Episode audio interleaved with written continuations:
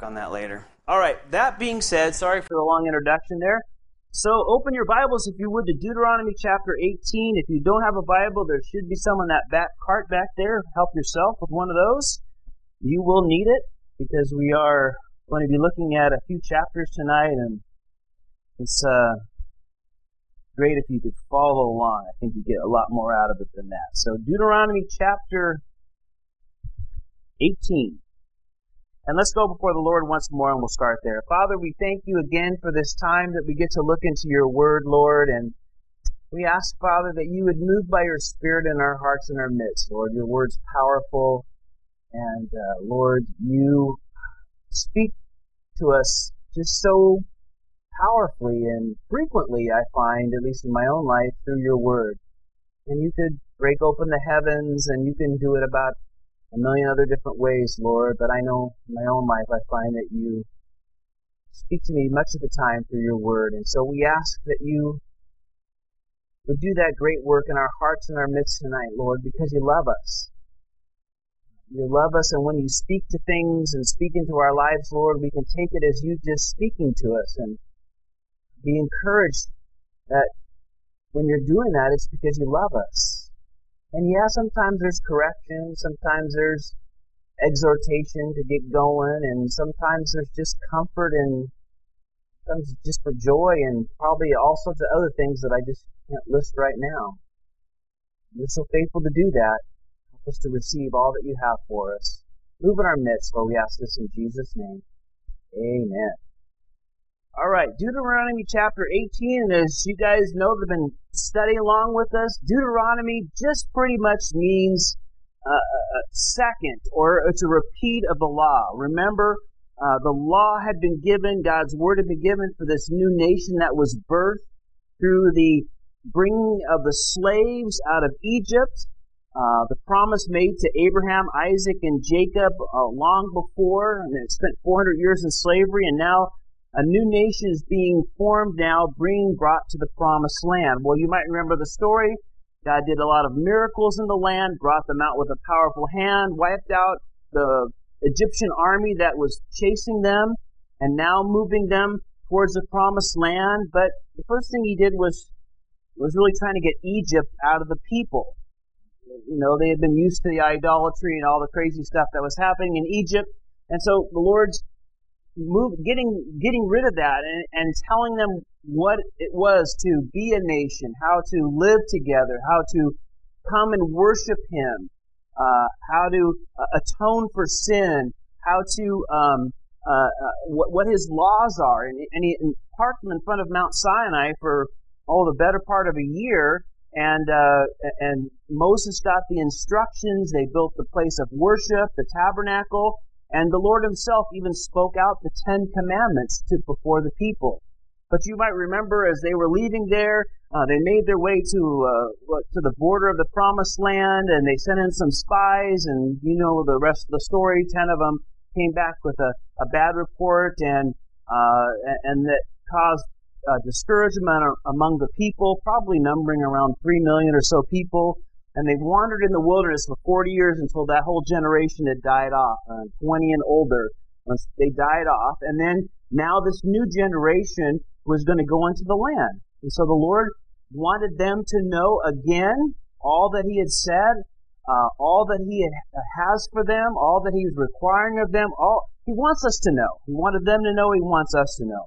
And so now Moses is repeating much of what we've already kind of looked at for the most part uh, from mid part of Exodus all the way through uh, Numbers, and he's repeating it to this new uh, generation. And so we're looking at some things uh, again, most of them in repeat, but hey, we need repeat, don't we? I know I need repeat in my life. It's good to hear them again. So we'll be talking about in chapter 18, uh, taking care of the priests, uh, a warning against idolatry, and we'll talk about prophets at the end. So let's look at verse 1 of Deuteronomy chapter 18, and it says, The priests, the Levites, all the tribe of Levi, shall have no part nor inheritance with Israel. They shall eat the offerings of the Lord made by fire, and his portion. Therefore they shall have no inheritance among their brethren. The Lord is their inheritance, as he has said to them. Verse 3 And they shall be, uh, this shall be the priest's due from the people, those who offer a sacrifice, whether it is a bull or a sheep. They shall give uh, the priest the shoulder, the cheek, and the stomach. So that's uh, uh menudo, right? I don't know. Okay, I'm coming out with it. You got a little menudo going there back in the Old Testament. All right, verse four: the first fruits of your grain and your new wine and your oil, and the first of the fleece of your sheep, you shall give him.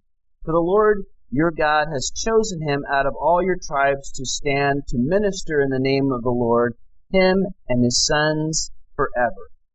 So again, remember we've talked about this. The Lord had separated uh, back in Exodus with the golden calf issue, if you remember that whole big problem they had. Now the Levites were going to be him.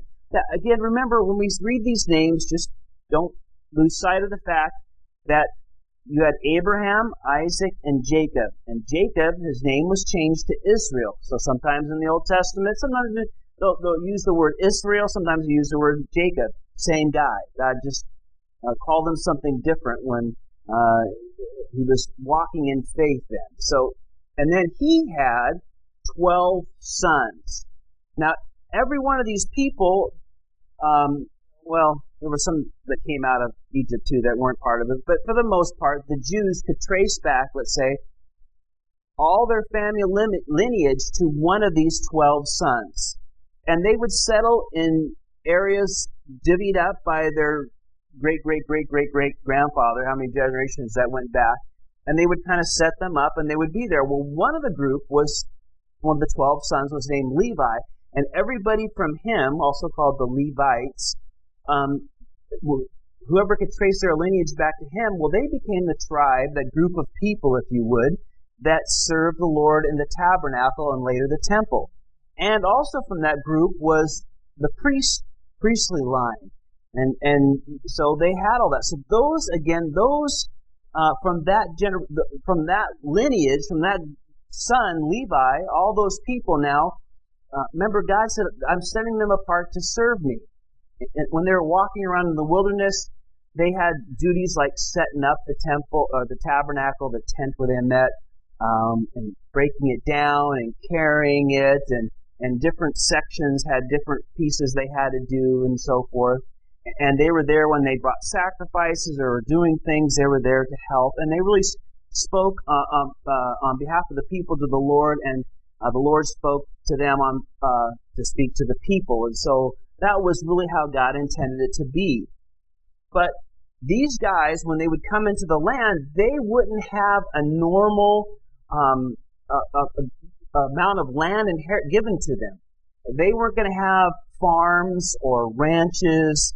Uh, they weren't going to be involved in trades like that. They were dependent on the people bringing their um, sacrifices, their tithes, and their offerings to the Lord. So they didn't have regular jobs, as we would say. And because of that, none of them would ever, you know, be very wealthy or have very much at all, really, at the, at the end of the day. And the idea was they were dependent on the Lord to provide through his people. And so uh, the Lord's reminding them here that's the case. So they served, if you would, the spiritual needs of the people, and through their then the people through their giving, through their tithes, their offerings, their free wills, all those things that we've been talking about that they're that they would bring to the Lord, that would take care of their physical needs, if you would. And, and so again, uh, we've also said in the past, it was kind of always, this was always kind of an indication of uh, how this, the nation was doing spiritually too. When, when these guys that served in the tabernacle and later on the temple area, when they had to go back and get regular jobs, it showed that the people weren't really bringing what they should have brought to the Lord, and that always was an indication, you know, that uh, the spiritual condition of the nation. We'll see that as we go through the Old Testament quite a bit um, you know, it really weren't walking in the ways of the Lord, and that caused these guys, hey, you know, we've got to feed our families, we've got to eat, and so they would have to go find jobs, so to speak, or go to farming or raising, go and try to do something to, to make ends meet. And, and again, uh, uh, Uh, so God's saying, just don't don't forget about them. Don't forget about them uh, uh, when you go into the land and you do that. Um, and so not only were the people sometimes that, that was a spiritual indication, but there was also the other side of the coin too, where the you have places in the Bible where where then the religious leaders would take advantage of the people. Uh, probably one of uh, the easy ones to pick out in the Old Testament is uh, the very beginning of uh, the book of First Samuel.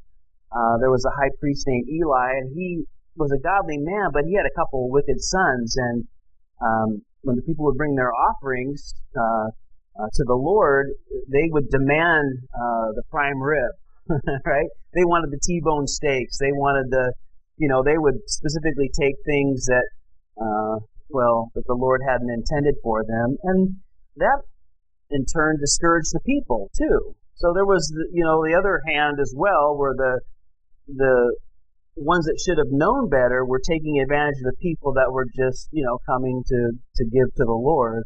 And uh, that would discourage the people as well. Um, you know, of course, that was really multiplied in Jesus' day, remember, right? When they, um, you know, Jesus had a lot to say about the people being ripped off by the religious leaders. You remember in, in Jesus' day, it got to the point where uh, you know, Roman money was the currency of the day as a Roman Empire, right? Well, they wouldn't, if you wanted to go to one of the festivals and, and, and, uh, buy something, you couldn't use Roman money. You had to go to the money changers, remember, and exchange your Roman money, uh, for temple money, which, you know, they would charge exorbitant rates. Obviously, the, the uh, priestly clan didn't have any problem spending the Roman money, but So you had not only exchange it for temple money, but then you had to, uh, even if you didn't have to do that, you'd have to buy one of their animals. And if you brought your own animal, you know, one of the things Jesus criticized them about and said was, was evil and wrong was, you know, they look at some animal, say, oh, there's, yeah, that leg isn't quite straight. You know, it's not good. And I'm sorry, you're going to have to buy one of our pre-kosher animals or whatever. And they would be taking advantage of the, of the people and, uh, you know, it became a point where, again, they would do the same thing to turn off people uh, to the Lord. It made it very difficult for them to to to want to be a part of that. So it was always a again these things were always a, a, a sign of how the nation was doing, either one side or the other. Um, and and you know, I always find it personally difficult to talk about giving, really, because I always think people think it's self-serving in some way. But the reality of it is, it's always this bad, it's always this small vocal minority that really just does it wrong, you know, that makes it, and, you know, they abuse it and take advantage of people and, you know, appeal to people's greed by give a thousand, you'll get ten thousand and all that kind of nonsense. But, um, you, you know, these guys had a legitimate need, uh, and, and the Lord is addressing it here today. And so, it's always important to, to remember uh, what the Lord is uh, reminding them to do here. Hey, you know, just be faithful. I, I find it, you know, very easy, even though that, that Jesus knew these guys were ripping off the people, right? I mean, he said it, we can read about in the Gospels. You notice that he never once says for them not to give. As a matter of fact, there's a number of instances where he said uh, people should continue to give, or we'd stand in front of it, like in Mark chapter 12, when they were all giving and the widow's mite, and you remember that whole story there. Uh, I, I, find that very interesting because, um, you know, because people sometimes have this attitude today is like, well, I don't know if I like that, see what's going on, or, you know, I don't know if I agree with it, so I'm going to, you know, do my own thing, or I'm not sure if I want to su- support this, or I have to see whether I have extra, or any of that kind of stuff. You know, I like the way Jesus, you know, even though he knew what they were giving to. He never said not to because ultimately the heart of every person should be, I'm giving this to the Lord. And, and if somebody's not doing something right with it, well, God's going to deal with them. He certainly did with Eli and his boys, if you remember the rest of that story. And certainly with the religious leaders, within a number of years, that whole temple, that whole system would be wiped out uh, because of it. So, uh, again, there's always a few bad eggs, but, um, you know, the Lord's reminding them, hey, just, just be faithful. Because um, remember your heart is you're doing it unto me. And so that's what he's reminding the people, whether in our day or, or in this day. uh, to do that. And then he says in verse uh, 6 So if a Levite comes uh, from any of your gates where he dwells among all Israel and comes with all the desire of his mind to the place which the Lord chooses, then he may serve in the name where the Lord his God and all his brethren Levites do, who stand there before the Lord. They shall have uh, they shall have equal portions to eat besides what comes from the sale of his inheritance. So if you remember, we've talked about this. So all those names, that was the land that they settled both on both sides of the Jordan River there. And all those names for those cities you see up there were all the 48 cities that they were given to live in. And the Lord had them kind of scattered throughout the whole lands, you know, so that there was always a, a Levite city around. Some of them will be for the cities of refuge, and we'll talk about that in a little bit. But for the rest of them to live in, they needed a places to live. But if if the the tabernacle in that day moved around a few places, or Jerusalem uh, later on uh, after Solomon built it, let's say they lived up in the city farther north and they wanted, you know, I want to move closer to the, where the temple is and I want to be a, a, a part of that, then then they could always just join. All right, they could always be a part uh, of what you know where the Lord was uh, being worshipped, or we had the temple or the tabernacle, whatever the case might be, and and, and then he could be part and and and then earn his living off the uh, the offerings that would come in at that point. Uh, what usually happened, just so you know, really under the time uh, of David, particularly, that that they would have uh, rotation. Uh, even John the Baptist, you know, even in the in the in the not John the Baptist, I'm sorry. Um, uh, who had John the Baptist dad? Uh, help me out. Kind of brain fade. Elizabeth. Thank you, Zechariah. I know what I'm doing. Uh, anyway, you know, he, he remember he was on a rotation when the angel spoke to him about having the son, and and so uh, you know, they had rotations, so they would rotate every two weeks or every month. There's different places in the Old Testament where you see that as well, where they rotated. So they would be down there for a while and serve and go back home. And so now, if anybody wanted just to relocate, the Lord said, "Hey, that's fine too. They can jump right in there, and and if they want to be there uh, on a more full time basis, they could do that." So the Lord was moving them. And, and then in verse nine it says that then or when you come into the land which the Lord your God is giving you you shall not learn to follow the abomination of those nations.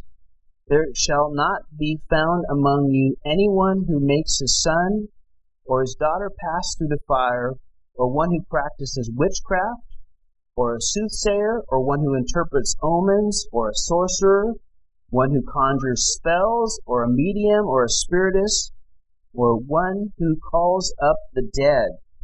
For all who do these things are an abomination to the Lord, and because of these abominations, the Lord your God drives them out from before you. You shall be blameless before the Lord your God. For these nations which you dispossess listen to soothsayers and diviners, but as for you, the Lord your God has not appointed such for you.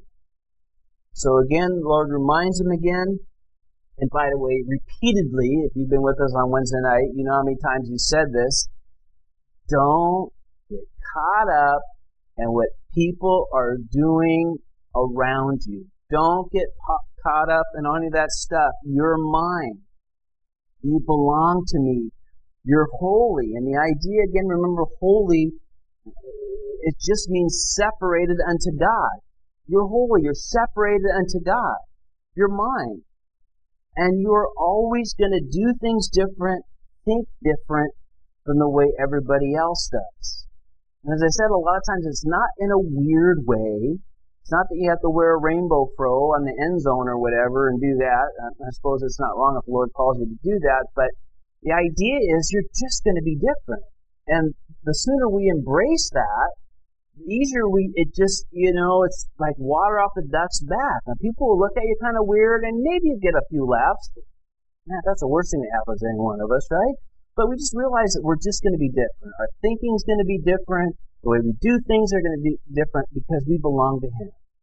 And that's our mark. If we did things like everything, everybody else and thought like everybody else, then I would say, oh, maybe you should really check, you know, are you really the Lord's? Because you're just like everybody else.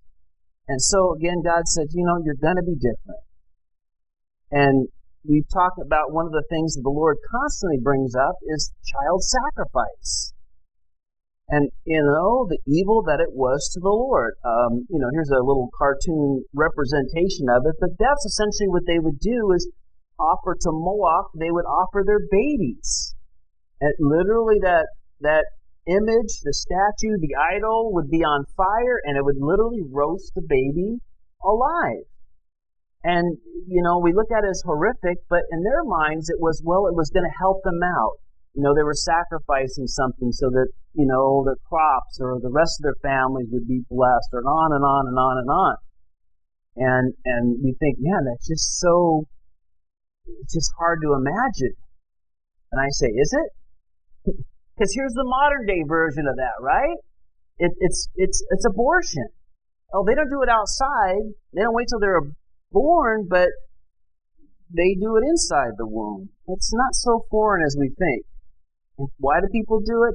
And you know, I'm not trying to plant a flag here because, you know, a lot of people, you know, when they're young and stuff happen and, you know, Lord is, is forgiving. But, um, you know, for those, it, it's, you know, they're, they're told at places like Planned Parenthood, you know, oh yeah, you're so young and you have your whole life ahead of you and it's to hurt you financially and you're not responsible and, you know, you, you just give this up and things will be better for you.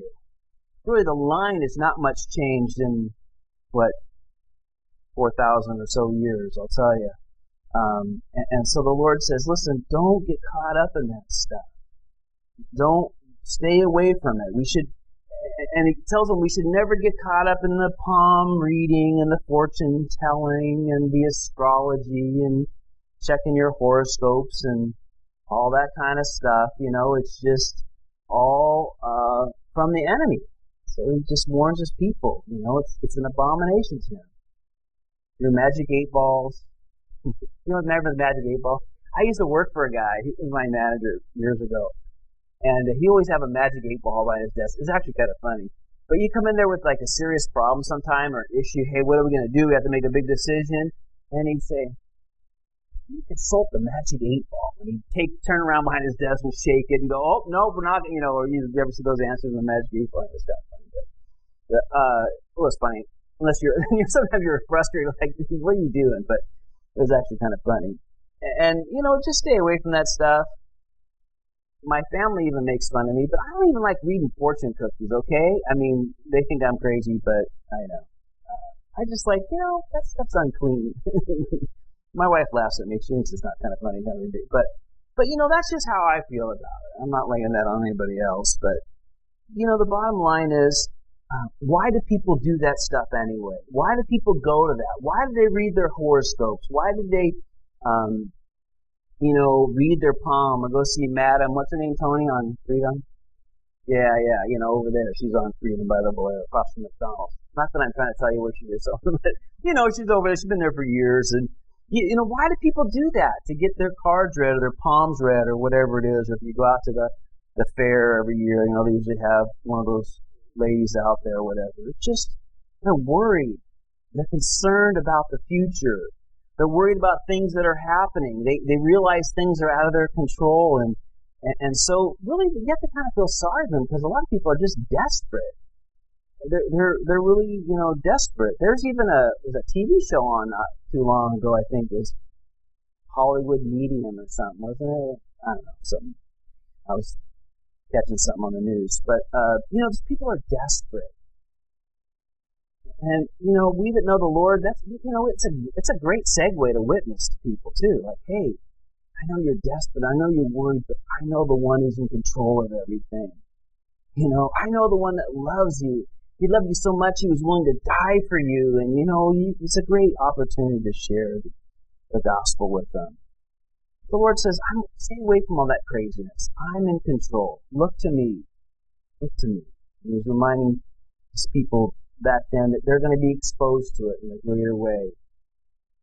Don't go near it. And so, as we sp- spoke about deceivers, so to speak, now he's going to talk about the one prophet that would come. Verse 15. Uh, the, uh, the Lord your God will raise up for you a prophet like me from your midst, from your brethren. Him you shall hear.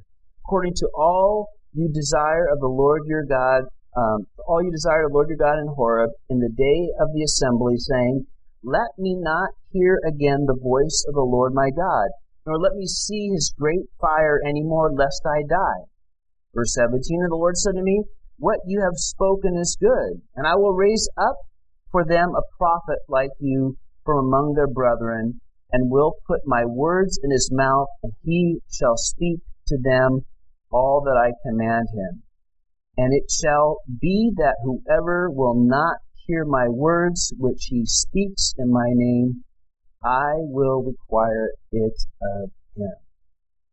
And so uh, the Lord says here something interesting, and it may ring a bell to something we've read in the New Testament as well. Uh, you know, certainly there was a number of prophets that came out of Moses, after Moses. No question about it. We'll, we've read through them, we'll read through them again. But this prophet would be unique. And if you look at verse 16, you notice that he says this prophet's going to be like me. Well, like him in what way? Well, remember when, when the Lord spoke out the Ten Commandments, the people heard the voice, they saw the fire and the earthquake and the, you know, the rock split and all that stuff that was going on, top of the mountain. They were down at the bottom and they heard that and they heard the voice of the Lord speak out and they freaked. They're like, it's too much. If we hear any more, we are going to die. Moses, you speak to him, uh, let him tell you, and then you come and tell us, and we'll listen to everything you do. So that that's the that's the context of what he's saying here. And, and so what he's saying is he's going to be like me. One is coming who speaks directly with the Father. The Father speaks directly to him. And of course, um, uh, you know, the people understood. And as a matter of fact, if you read in John chapter 1, when the religious leaders go out to uh, hear and see what's going on with John the Baptist, you might remember in John chapter 1, they say to him, Hey, are, are you Elijah? Nope. Are you the prophet who is to come? And that's what the reference was, was to this section. Are you this prophet that, that, um, that we know is going to come?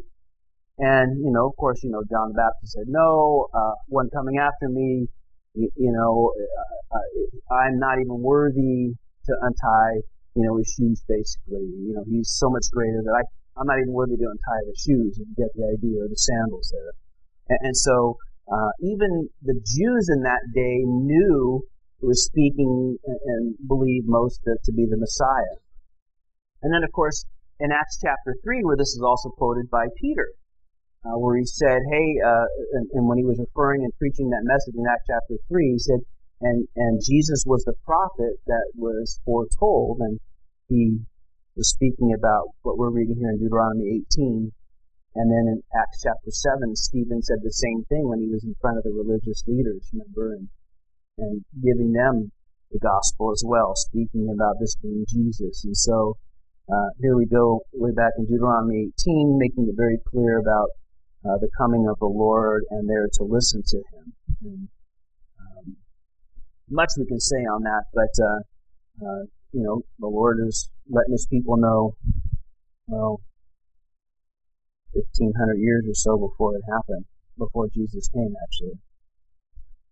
And and then so you have the true prophet, and now he's also going to talk about false prophets. So verse twenty, but the prophet who presumes to speak in a word in my name, which I have not commanded him to speak, or who speaks in the name of other gods, that prophet shall get a haircut. No, he shall die, right?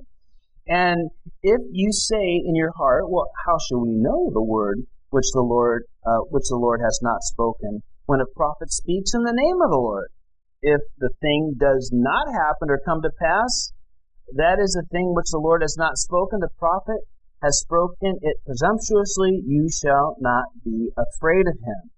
And so the Lord basically gives them a couple of tests. Now, we did talk about false prophets already, but here he reminds them again. Uh, uh, the, the, two tests would be, a, a, you know, a prophet is supposed to uh, be speaking God's word, right? And if the pro- pro- prophet's message should be in accordance with God and with His word. Okay, pretty simple. Uh, if they were to speak in, in the names of other gods or contradicted the word of God, then he was a false prophet. So pretty easy. If it lines up with what you know God's word is, okay, uh, uh, true. If he's, uh, you know, uh, talking about something else, some angel on the bedpost with the golden specks reading Moroni or whatever, okay, that totally contradicts the Bible in many ways. Not a new revelation or latter revelation or whatever they say. And the second one is, okay, if he does prophesy, it, it has to come to pass. And so, uh, uh, again, if neither of these con- conditions are, are met, and if they're not lining up, then the would-be prophet, no matter how powerful he seemed, or what threats he leveled, or what predictions he made against him, the people don't feel threatened by him. You need to get rid of him. Put away the evil in the land. That's what they were to do in, in their day.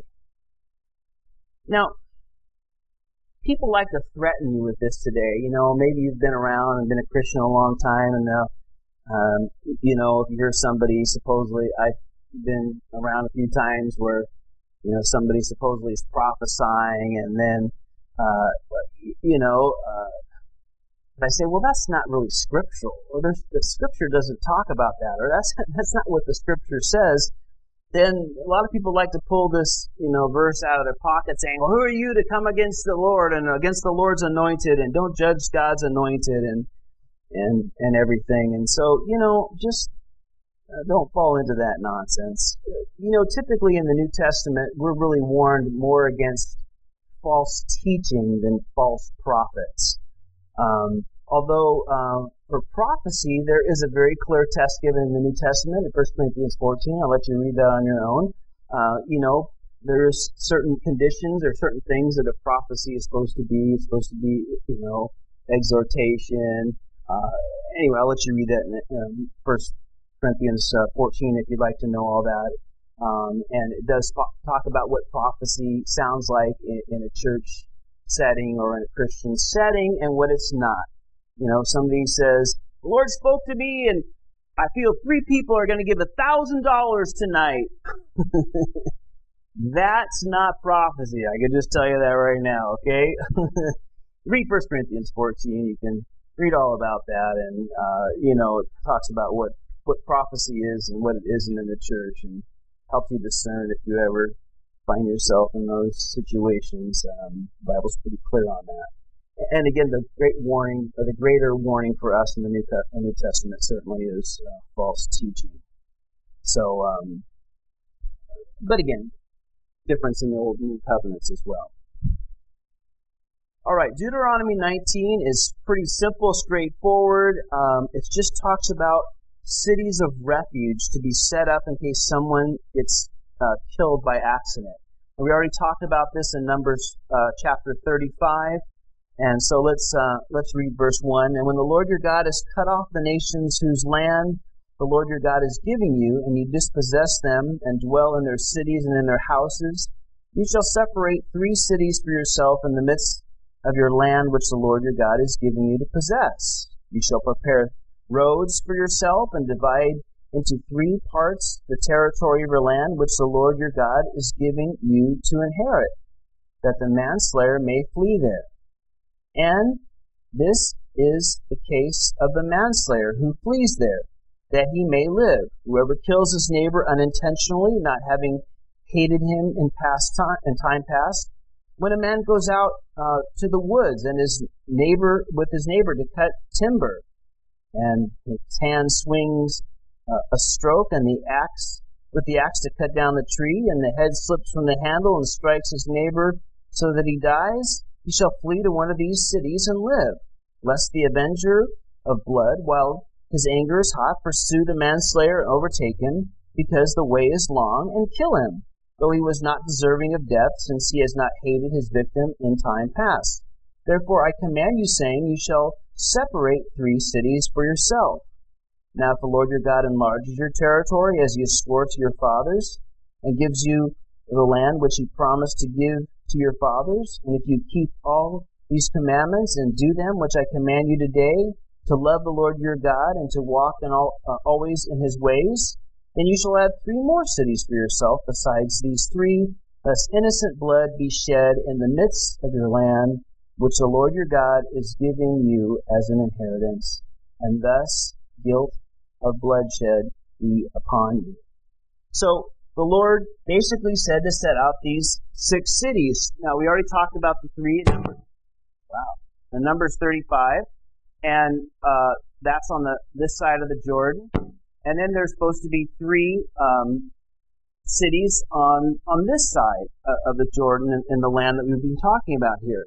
And, and again, the idea was that you didn't have to cross mountain ranges or, or, or you know go through rivers that are that were difficult to cross or you know hard places that you were able to get one of these to one of these places pretty easy. As a matter of fact, they were supposed to make it easy. They were supposed to have roads or bridges and they're supposed to be maintained and identified so people could get to one of these cities. Why? Well, remember, they didn't have police forces in those days. Uh, like we do here. You know, you have a problem, somebody's doing something, you get on the horn, you call 911, and the police settle it all out. In those days, and really up until not that long ago, really, uh, there wasn't a police force. And so if somebody killed a member of your family, a close member of your family, it came upon the incumbent upon the family to now uh, to take uh, to, to go in and, and and take their life. You know, they were responsible for the justice of that. You killed my brother, my dad, my son, whatever the case might be, my sister, this or that. Then you know that my job is now to you were you were to die. Now the Lord says, listen, when we'll talk about that in a minute, yeah, if somebody murders somebody, that was supposed to happen. But if it was an accident, and he gives an example, you know, you're out in the, you're up in Mount Madonna there, you want to chop down some firewood for the winter, and you're up there, and you guys are working away, and, and all of a sudden something happens to the axe, and it flies off, and whacks the guy in the head, and he falls over dead, and you're like, wow, it's a total accident. What in the world happened here? Well, you can realize that the family is going to be upset. They're going to be obviously upset and a, a, very powerful emotion. And the Lord doesn't really even address the family you notice that this happened to. Like, hey, control yourself. Hey, hold on a second. He really talks to the person that, that did it by accident. Hey, you better start huffing it back to one of these towns. Because you'll get a fair trial there. It, you did it on accident. They'll protect you. That's their job it's one of those. By the way, this is uh, those six cities are part of the 48 that the Levites would be. So you'd have, you know, all the people that should know better and know God's law would be there, and, and you'll get a fair hearing. And if you're innocent, you have a fair a place to stay, and and nobody can come in and harm you. We'll basically protect you.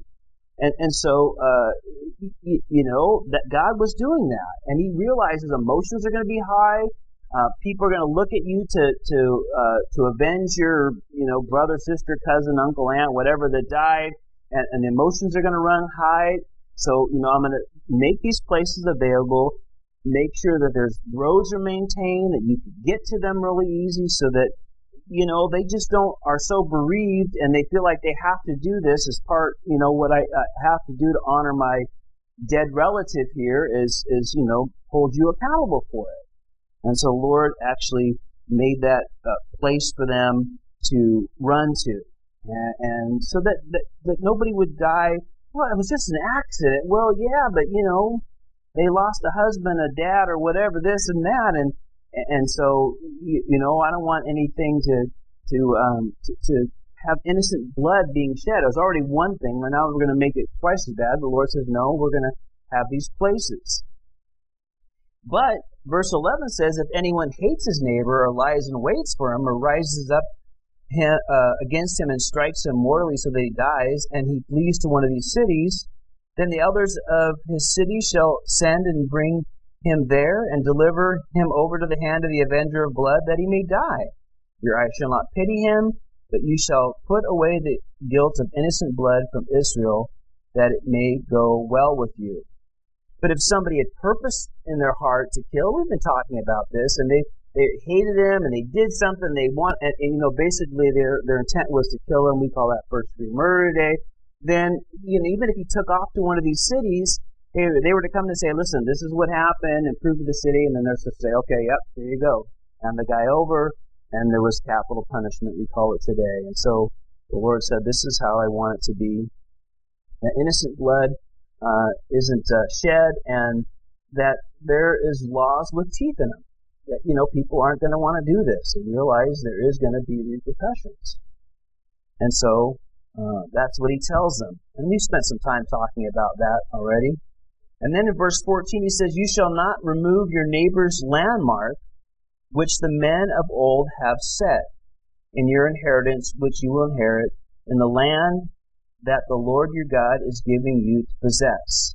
So, kind of thrown in here in the midst of this capital punishment and and uh, some of the things we'll talk about here in a minute was this idea of don't move boundary stones. The Lord's given you land, and it's yours. Don't be greedy.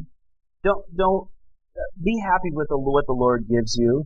And again, here's some more modern day, but they would have here's a guy standing on a rock, but you know they'd have like a rock in the field, and they would say, "Hey, you know, my land ends at the big rock on the side of the hill, right?" Or you know, uh, they, you know, even a few hundred years ago, they would build they would build you know stone walls, and they would do that in those days too. Hey, that's my land ends there.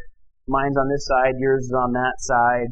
Uh, even back in the forest, sometimes they would use a tree. Here's it's actually marked for a U.S. forest, uh, but they would use trees, and you get the idea here. Sometimes they put like little posts in the ground.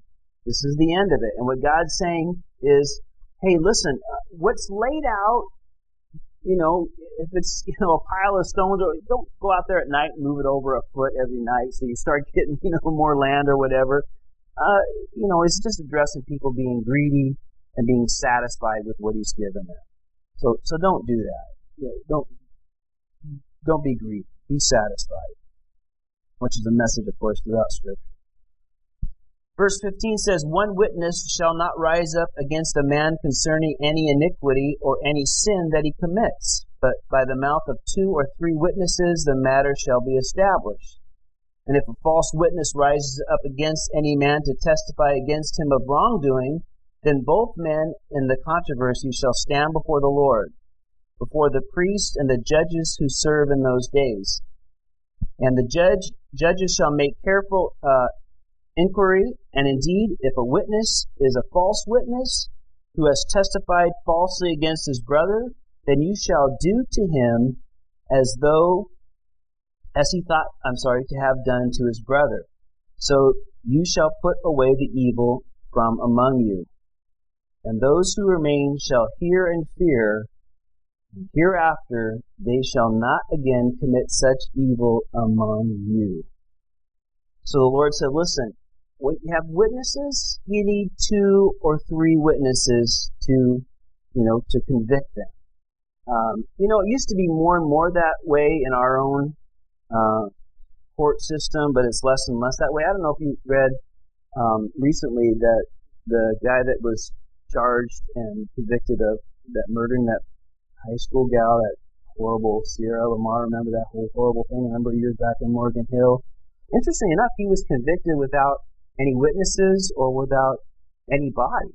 Um, you know, so, uh, and I'm not saying that was wrong or you don't misunderstand me, but it just shows how our, our, our system has changed a, a, a, little bit here and, um, uh, used to be more and more that way. Um, but, you know, we use DNA and all that kind of stuff these days. And, um, but, uh, the really interesting part here is that if a person was lying, or a false witness, and let's say you, you know, you stood up and said, yeah, I saw them do that, or yeah, they did that, or yeah, they took this, or yeah, they killed that guy, or whatever, whatever they were being a false witness about or lying about, basically, we call it perjury today in our court system, that if it was found out that they were lying, then whatever they were lying about, that punishment would fall on them.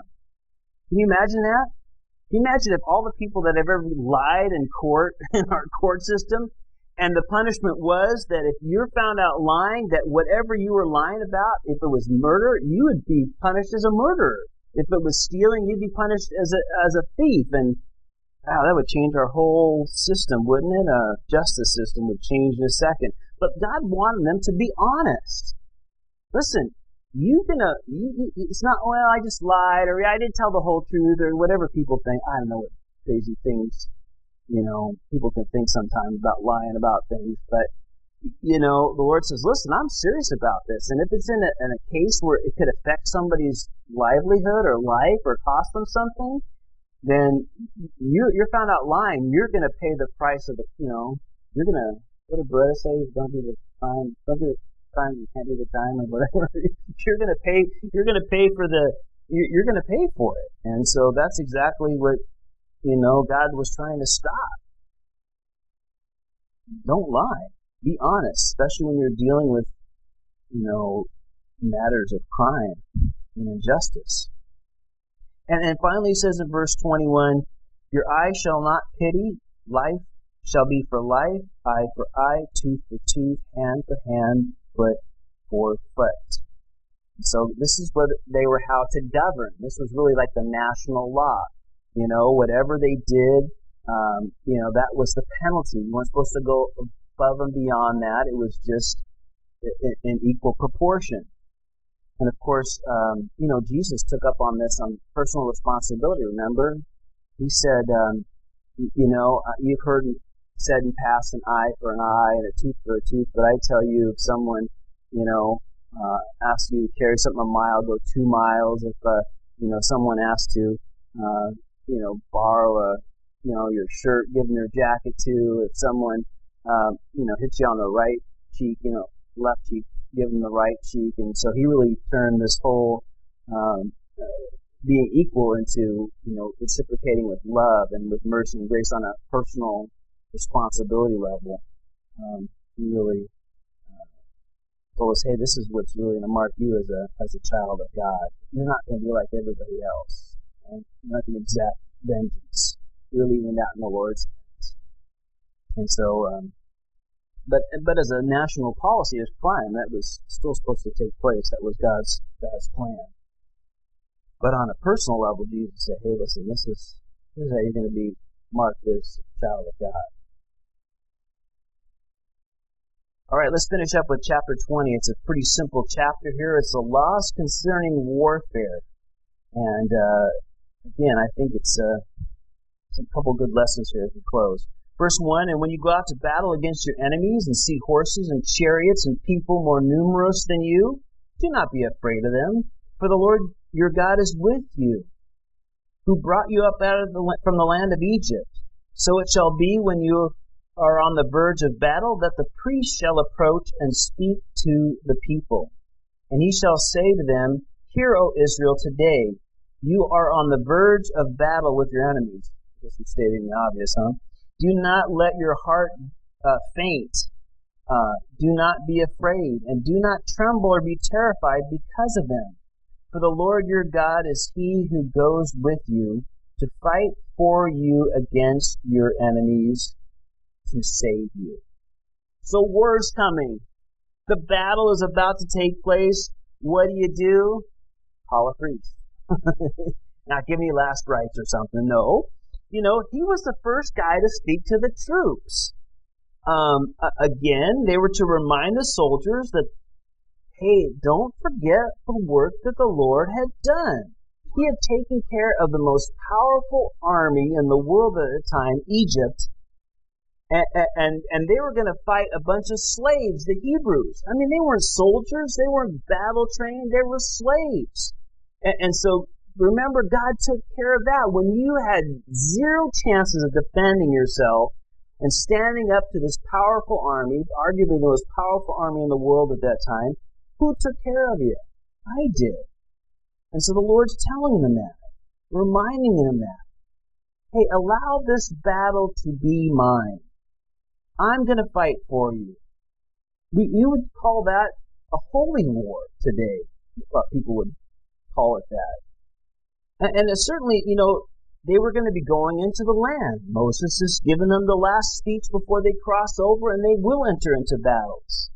And, and, he said, yes, this is going to be happening very soon in your near future, but also in future generations. There's going to be people that are going to come and want to attack you and other things that I'm going to be doing with a nation. It's going to happen. And he's reminding them it's not how strong you are or how well equipped you are or how trained you were. It was always about depending or trusting in the Lord. And that's the same thing true with our spiritual battles today, guys. And our battles that we go on, they're spiritual battles. We need to be reminded that the New Testament picks up on this pretty clearly. Paul talks about this quite a bit. You know, you're going to be facing an enemy out there who is going to attack you. And sometimes that attack comes from a person that you're very familiar with. It comes to that person. Hey, it's my neighbor. It's my cousin. It's, you know, my boss or this or that. And, and you, you know, the enemy will use unbelievers to, to, to get in attacks. And what do you do? Well, I got to get a better lawyer than they do. I got to be smarter about than they do. No, we trust in the Lord. He is our defender. We look to Him. It doesn't matter how well equipped or well staffed or any of this stuff. We trust in Him. We look to Him. He is the one that's going to take care of us. He's going to give us what we need when we need it. As a matter of fact, that's what Jesus told the disciples. Hey, they're going to draw you up into court and want to, you know, uh, just ramrod you and imprison you for preaching the gospel. Don't worry about what you're going to say, even up to the minute, because I'll give you the words. Uh, the Holy Spirit will give you what you need to speak when you need to speak it. And again, I think, you know, looking to Him. But I will just throw this out you know, uh, because this also, you know, has some very real application for us today in the world, not with us spiritually, certainly it does in that, but, but, you know, do you ever notice that, you know, um, why, you know, ISIS and Al Qaeda and all those other, you know, groups seem to be successful in their, in their tactics?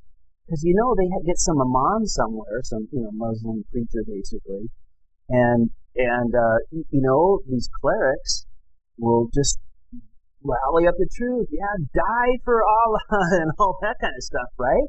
And you can kind of see where they these guys get their their fervor sometimes. You know, they they they talk them into doing some horrifically evil stuff and uh, get these guys in these fervor, and that's you know why that's why all these, you know, real uh, extreme Muslim groups have these firebrand clerics and imams and stuff that will, you know, whip these people up into into doing stuff. It's just uh, you, you wonder why they're kind of so tenacious and why they they seem to do all kinds of crazy stuff. Is you know because uh, these religious leaders do that to them. Sad to say, we we see the effect of that in, in a bad way, of course, in a whole different way. Uh, you know, Muslims being completely different, not liking them to that, but you know, we kind of see that go on. Sad to say, with some uh, people that just don't know the Lord, obviously, get them to do horrific stuff. But, but again, the back to where we were. You know, the Lord says, "Listen, I want you to encourage them. I want you to remind them who I am and that I'm God and I'm in control. And then the next thing, verse 5, then the officer shall speak to the people, saying, What man is there who has built a new house and has not dedicated? Let him go and return to his house, lest he die in the battle and another man dedicate it.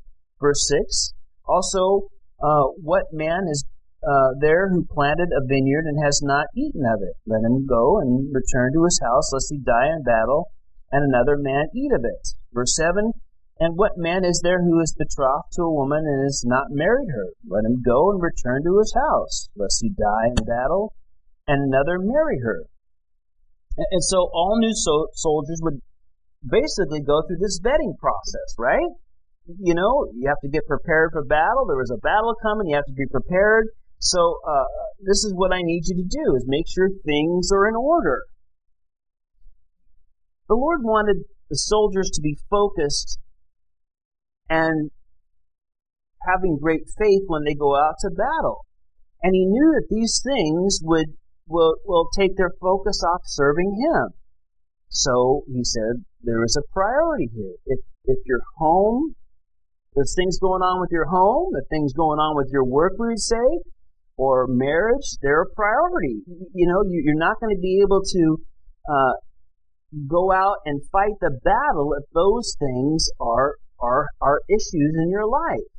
You're, you're just you're just not going to be ready for it. And so the Lord says, listen, you know, those things need to be in order so that you can focus on what I have for you.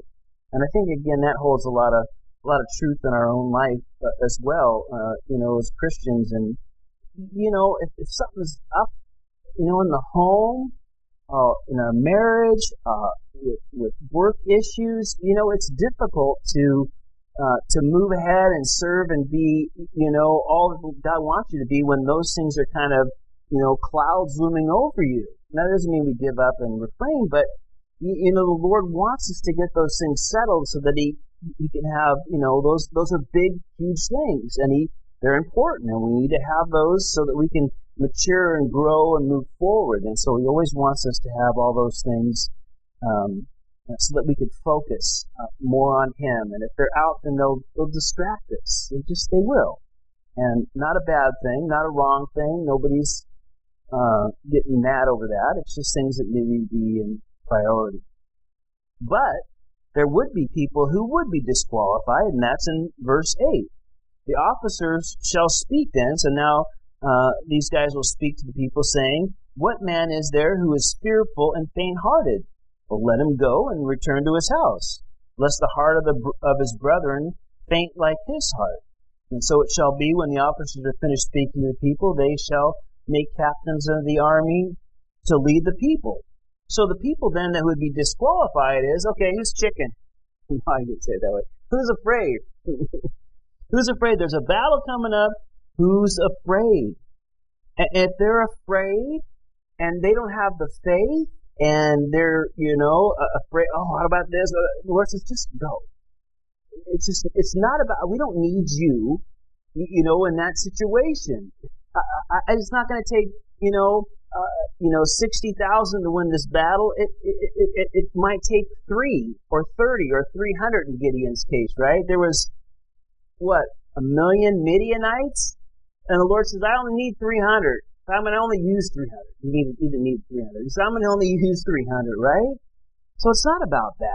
The battle's the Lord's. And he just wanted, you know, people walking in faith. That's just always what the Lord wants here.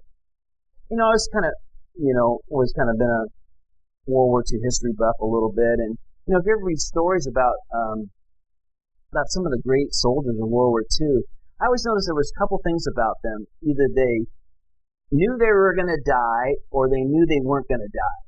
And the bravest soldiers always kind of had one of those two things when you think about it. Either they thought, "Hey, I'm going to die, so I'm just going to do it anyway," or "I'm I'm not going to die, so I I might as well do it anyway." Either way, they were kind of you know, you know, it, it kind of made them think, hey, I'm, I'm putting off all the other stuff that would normally keep me back or hold me back, and and they were used in, in great way in, in, in battle. And the same thing is true with us. You know, the Lord wants us to walk in faith. He wants us to trust Him. He wants us to to know that He's in control. And and and, and it, again, just like with everything, it's all about faith. You know, uh, once they had people of faith that trust the Lord, that knew He was great, and, and, their trust was in Him, and not how many soldiers they had, or how many, you know, chariots, or horses, or spears, or swords, or whatever. But Lord, we have You, and that's good. Then they could pick the leaders, and that's what verse nine says. And then you could pick the leaders. So, you know, there was an order. Hey, is the home okay? Working faithfully? Marriage is okay? Are you full of faith? You're ready to go. that's what He said. And then, verse 10, when you go near a city to fight against it, then proclaim and offer up a peace to it. And it shall be that if they accept the offer of peace and open to you, then all the people who are found in it shall be placed under tribute and serve you. And if the city will not uh, make peace with you, but war against you, then you shall besiege it. And when the Lord your God delivers it into your hand, you shall strike every male in it with the edge of the sword, but the women, the little ones, the livestock, and everything that's in the city, all of its spoil, you shall plunder for yourselves, and you shall eat the enemy's plunder which the Lord your God gives you. Thus you shall do to all the cities which are far from you, which are not uh, of, the, of the cities of the nations, but the cities of the peoples which the Lord your God gives you as an inheritance. You shall not, uh, you shall let nothing that breathes remain alive, but you shall utterly destroy them: the Hittite, the Amorite, the Canaanite, the Perizzite, the Hivite, the Jebusite, as the Lord your God has commanded you, lest they teach you to do according to all their abominations which they have done for their gods, and you sin against the Lord your God. And so the Lord says, listen, uh, when you're going out, not when you're coming to the land I'm giving you, but later on when there's wars, you always make an offer of peace, and if they accept that, well, then they basically pay you taxes, and and, and you're to take that. Um, and, and, then, but uh, remember the land of the Canaanites, which was the principal group of people in there, but all those other ones listed uh, their practices, remember, and their perversions had gone on for centuries. God had given them time to repent. We've talked about this many times. And their judgment had come. And, you know, it was like a tumor of the body. It needed to be cut out. And God says, listen, if you don't get rid of it, it's eventually going to kill you as well. It'll infect you. And so the Lord tells them, uh, you know, they that's already a done deal. That needs to happen. Uh, I've already told you to do that, and uh, and if you don't do it, and if you don't listen to me, it's going to cause you to fall as well. And remember, the Lord never warns us needlessly. They didn't heed that, and of course, you know the rest of that story. And let's finish up verse 19. When you besiege a city for a long time while making war against it, to take it. You shall not destroy its trees by wielding an axe against them, if you can eat them. Do not cut them down to use for siege, for the trees of the field is man's food. Only the trees which you know are not trees for food you may destroy and cut down to build siege works against a city that makes war with you until it's subdued. So again, the Lord didn't want his people to in, uh, indiscriminately destroy the lands that they would go into, you know, if something's bearing fruit, don't cut it down. Its use, I've given it to you. Cut down the trees that can just regrow and they aren't for food. So God gives them that instruction. Well, let's pray. Father, we thank you for this time again that we get to look at these things in your word. Just bless us with the insight that you have given us, Lord, and you have spoken us to. So many lessons that, Lord, you have for us. Lord, may we be those that just receive all that you have for us, Lord. We thank you. We love you in Jesus' name. Amen. Amen. All right, we'll read ahead on Sunday for uh, commandment number five. Remember what that was? On.